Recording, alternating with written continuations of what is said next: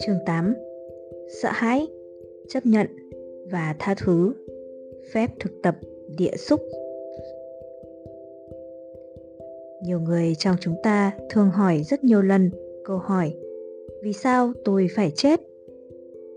Câu hỏi quan trọng hơn bạn nên hỏi chính bạn là chuyện gì xảy ra trước khi tôi lìa đời. Bạn nên tới bên người thân yêu của bạn và hỏi Em hay anh yêu, em vẫn là người anh cưới 30 năm trước hay em là người khác? Vì sao em tới đây? Em sẽ đi về đâu? Vì sao anh lại khóc khi em chết đi? Đó là những câu hỏi rất quan trọng mà nếu chỉ dùng trí óc thì ta không thể trả lời. Chúng ta cần điều gì sâu lắng và hoàn hảo hơn để trả lời những câu hỏi này? Phép thực tập địa xúc lạy xuống sát đất có thể giúp ta tiếp xúc được với bản chất vô sinh, bất diệt. Nếu ta thực tập địa xúc như Bụt đã thực tập thì ta có thể đạt tới trí tuệ thật sự. Trong kinh nói rằng, một ngày trước khi Bụt thành đạo, Ngài còn chút nghi ngờ về khả năng tỉnh thức tuyệt đối của mình. Ngài đã khá tự tin, nhưng có điều gì đó khiến Ngài còn thắc mắc. Ngài bèn thực tập phép địa xúc.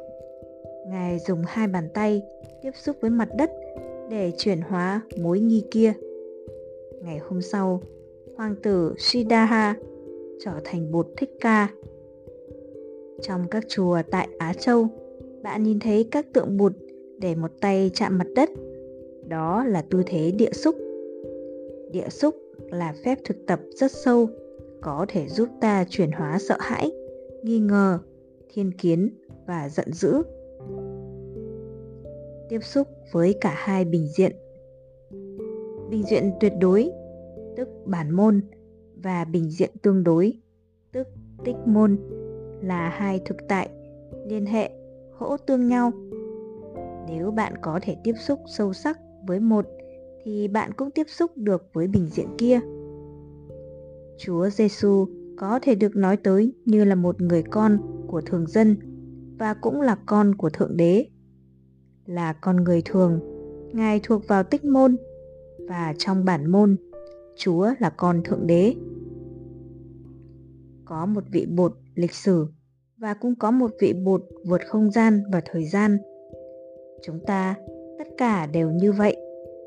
Chúng ta thuộc về tích môn khi sống đời hàng ngày, nhưng ta cũng có một bình diện bản môn khi ta tập sống về tâm linh. Nếu chúng ta có thể sống với bình diện tuyệt đối cùng lúc với bình diện tương đối thì ta sẽ không còn sợ hãi. Khi không sợ hãi nữa thì có hạnh phúc đích thực ngọn sóng có quyền sống như một ngọn sóng nhưng nó cần học cách sống như nó là nước. Vì nó không phải chỉ là sóng mà thôi. Nó cũng là nước. Và nước thì sống mà không sợ hãi như sóng. Lại sát đất là một phương pháp dễ làm và có hiệu quả để tiếp xúc với bản môn. Thực tập phép này, một ngày kia, bạn sẽ tiếp xúc được với bản chất vô sinh bất diệt. Và từ đó bạn sẽ dứt hẳn được các mối lo sợ. Bạn sẽ trở thành con người, cưỡi trên sóng sinh tử một cách oai phong, vì bạn không còn bị sợ hãi và phiền giận, lay động nữa. Tiếp xúc với đất trong tích môn. Hãy tưởng tượng thời gian như một đường thẳng dọc, đặt mình vào một chỗ như đang đứng trên trục thời gian đó. Quá khứ phía trên và tương lai phía dưới. Hãy nhìn các thế hệ tổ tiên đã tới trước bạn. Trong đó, trẻ nhất là cha mẹ của bạn. Tất cả đều ở trên cái trục thời gian. Dưới bạn, nhìn về con, cháu chắt và tất cả các thế hệ tương lai. Nếu không có con, bạn có thể coi lứa cháu là những người tiếp nối của các nhân vật bạn đã tiếp xúc đời này và tất cả những ai mà bạn đã ảnh hưởng đến họ. Trong bạn có tổ tiên huyết thống và tổ tiên tâm linh. Bạn tiếp xúc với sự hiện diện của cha mẹ trong từng tế bào của cơ thể bạn. Họ thật sự có mặt tại đó, cũng như ông bà, cụ cố của bạn. Làm vậy, bạn sẽ nhận thức được mình là sự tiếp nối của họ. Bạn có thể nghĩ tổ tiên không còn hiện hữu.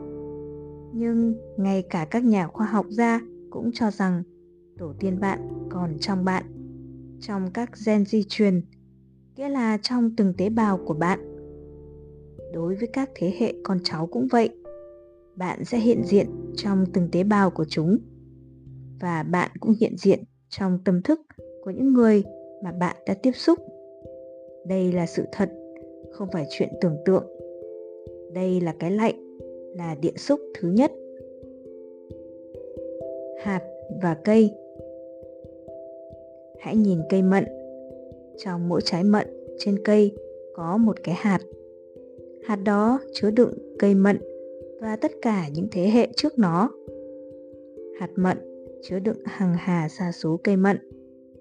Trong hạt mận có sự hiểu biết thông minh là làm sao để trở thành một cây mận làm sao để thành ra cành, lá, hoa và trái mận? Nó không thể tự mình làm như vậy được. Nó chỉ có thể làm được vậy khi nó đã tiếp xúc được kinh nghiệm và gia tài của bao thế hệ tổ tiên. Bạn cũng vậy. Bạn có trí tuệ và thông minh để trở thành một con người vì bạn đã thừa hưởng từ muôn đời trí tuệ, không những của tổ tiên huyết thống mà còn của tổ tiên tâm linh nữa. Tổ tiên tâm linh có trong bạn vì bản chất trời sinh của bạn và sự dưỡng dục bạn nhận được là hai thứ không thể tách rời. Dưỡng dục thay đổi bản chất di truyền. Tâm linh và sự tu học của bạn là một phần của đời sống hàng ngày, cũng có mặt trong từng tế bào của bạn. Vậy nên, các vị thầy tâm linh cũng có trong mỗi tế bào của bạn. Bạn không thể chối bỏ sự hiện hữu của họ. Bạn có những vị tổ mà bạn ngưỡng mộ.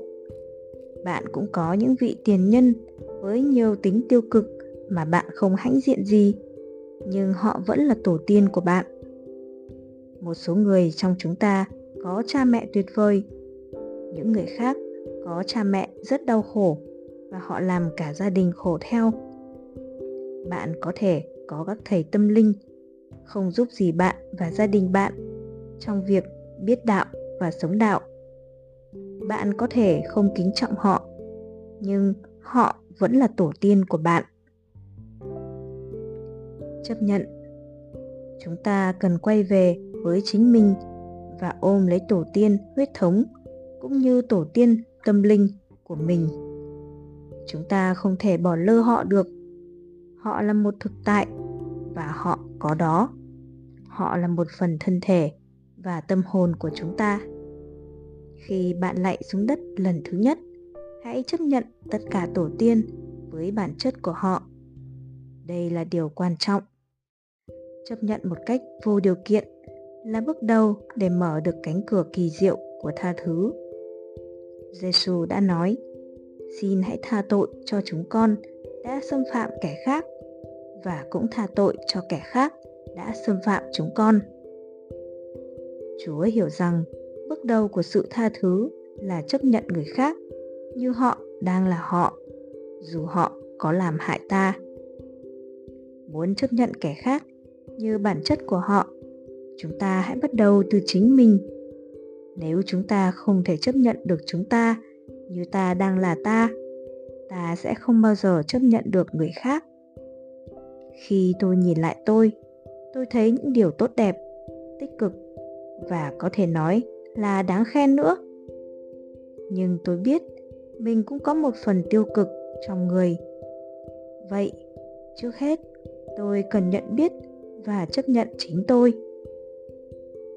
Khi nào thực tập địa xúc, ta cũng thực tập thở có chánh niệm.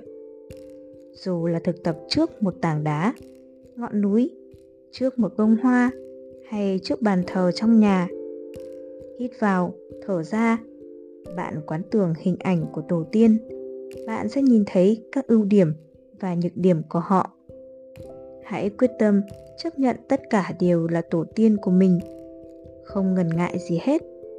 Sau đó, bạn lạy xuống để hai đầu gối tiếp xúc với đất, rồi hai tay và chán nữa. Giữ tư thế phổ phục đó trong khi quán tưởng hình ảnh họ. Thưa chư tổ, con là các ngài với tất cả sức mạnh và yếu đuối của quý vị. Con nhìn thấy những hạt giống tiêu cực và tích cực trong quý vị. Con hiểu rằng các ngài đã may mắn nên các hạt giống từ bi, vô úy đã được tưới tẩm.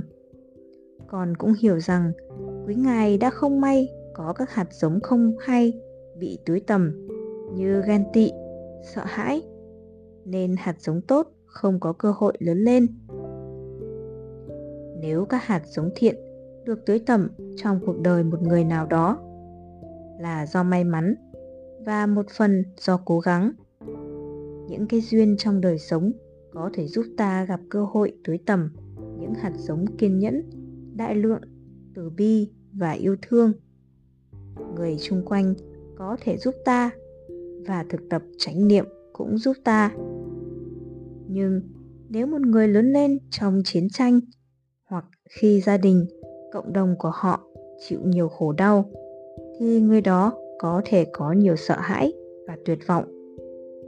Nếu cha mẹ họ đã khổ nhiều và sợ sệt người khác cũng như sợ cả thế giới thì các vị đó có thể truyền sang con cháu những lo lắng và giận dữ của họ.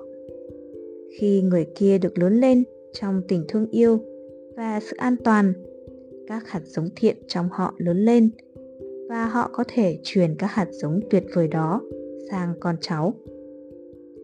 Nếu bạn có thể nhìn tổ tiên như thế, bạn sẽ hiểu rằng họ cũng là người đau khổ và đã cố gắng tối đa. Sự hiểu biết này sẽ làm tan đi tất cả hờn giận và chối bỏ nơi bạn. Chấp nhận tổ tiên với cả hai mặt yếu và mạnh là điều rất quan trọng. Nó sẽ giúp cho bạn được bình an hơn và ít đi sự sợ hãi. Bạn cũng có thể nhìn các anh chị mình như các vị tổ tiên trẻ tuổi. Vì họ ra đời trước bạn, họ có những yếu kém cũng như có tài năng mà bạn phải chấp nhận. Vì bạn nhận thức được rằng bạn cũng có khuyết điểm và tài năng. Bạn thực hiện được sự chấp nhận đó khi bạn lại xuống đất. Nếu bạn muốn, có thể giữ tư thế lạy phủ phục đó trong 5 đến 10 hay 15 phút để nhìn sâu và thực nghiệm sự chấp nhận đó. Cái lạy thứ nhất, có thể cần được lặp đi lặp lại mấy lần trước khi bạn có thể hòa giải với cha mẹ hay tổ tiên. Nó đòi hỏi phải thực tập nhiều. Nhưng bạn cần làm vậy vì cha mẹ và tổ tiên hiện diện trong bạn. Hòa giải với họ nghĩa là bạn hòa giải với chính mình. Chối bỏ họ là chối bỏ chính mình. Nếu bạn có thể thấy được rằng bạn không thể chia cách với tổ tiên, đó là bạn đã tiến bộ nhiều rồi. Tôi tin chắc là bạn sẽ thành công sau một vài ngày hay một tuần lễ thực tập như vậy. Bạn có thể thực tập thiền, lạnh hay địa xúc bất cứ tại đâu. Trước bàn thờ tổ tiên, trước một cái cây hay đám mây, ngọn núi hoặc bất kỳ chỗ nào bạn thích. Đứng trước tảng đá hay đám mây hay cái cây hoặc bông hoa trên bàn thờ. Hình dung tất cả các vị tổ có mặt trong bạn. Điều này không khó, vì thực tế, bạn chính là họ. Bạn là tiếp nối của họ. Xin hãy thực tập với 100% con người của bạn. Tiếp xúc với tương lai. Bước thứ hai trong phép địa xúc là nhìn xuống các hậu sinh của bạn. Con, cháu ruột và cháu họ. Nếu bạn có khúc mắc với chúng, bạn nên hình dung như sau. Tôi không phải là một thực thể tách biệt với con tôi, vì tôi được tiếp nối nơi con cháu tôi. Chúng mang tôi vào tương lai, con trai, con gái và học trò tôi là tôi. Trong các bản cáo phó tiếng anh, họ luôn luôn viết, ông x đã chết và còn tiếp tục sống trong con trai, con gái. Ý nghĩa đó là con ông sẽ tiếp tục sống cho ông. Học trò tôi là tôi, và tôi cần sống làm sao để mỗi ngày tôi có thể truyền cho con họ, cho người, con người tốt đẹp nhất của tôi, vì họ sẽ mang tôi vào tương lai. Tôi vẫn nói với học trò tôi rằng họ phải ngắm mặt trời mọc cho tôi, và tôi sẽ ngắm mặt trời lặn cho họ bằng những con mắt của họ. Tôi bất tử nhờ có các môn sinh. Vì bạn nhìn thấy bạn trong người bạn đường và trong tổ tiên, bạn cũng nhìn thấy bạn trong con cái.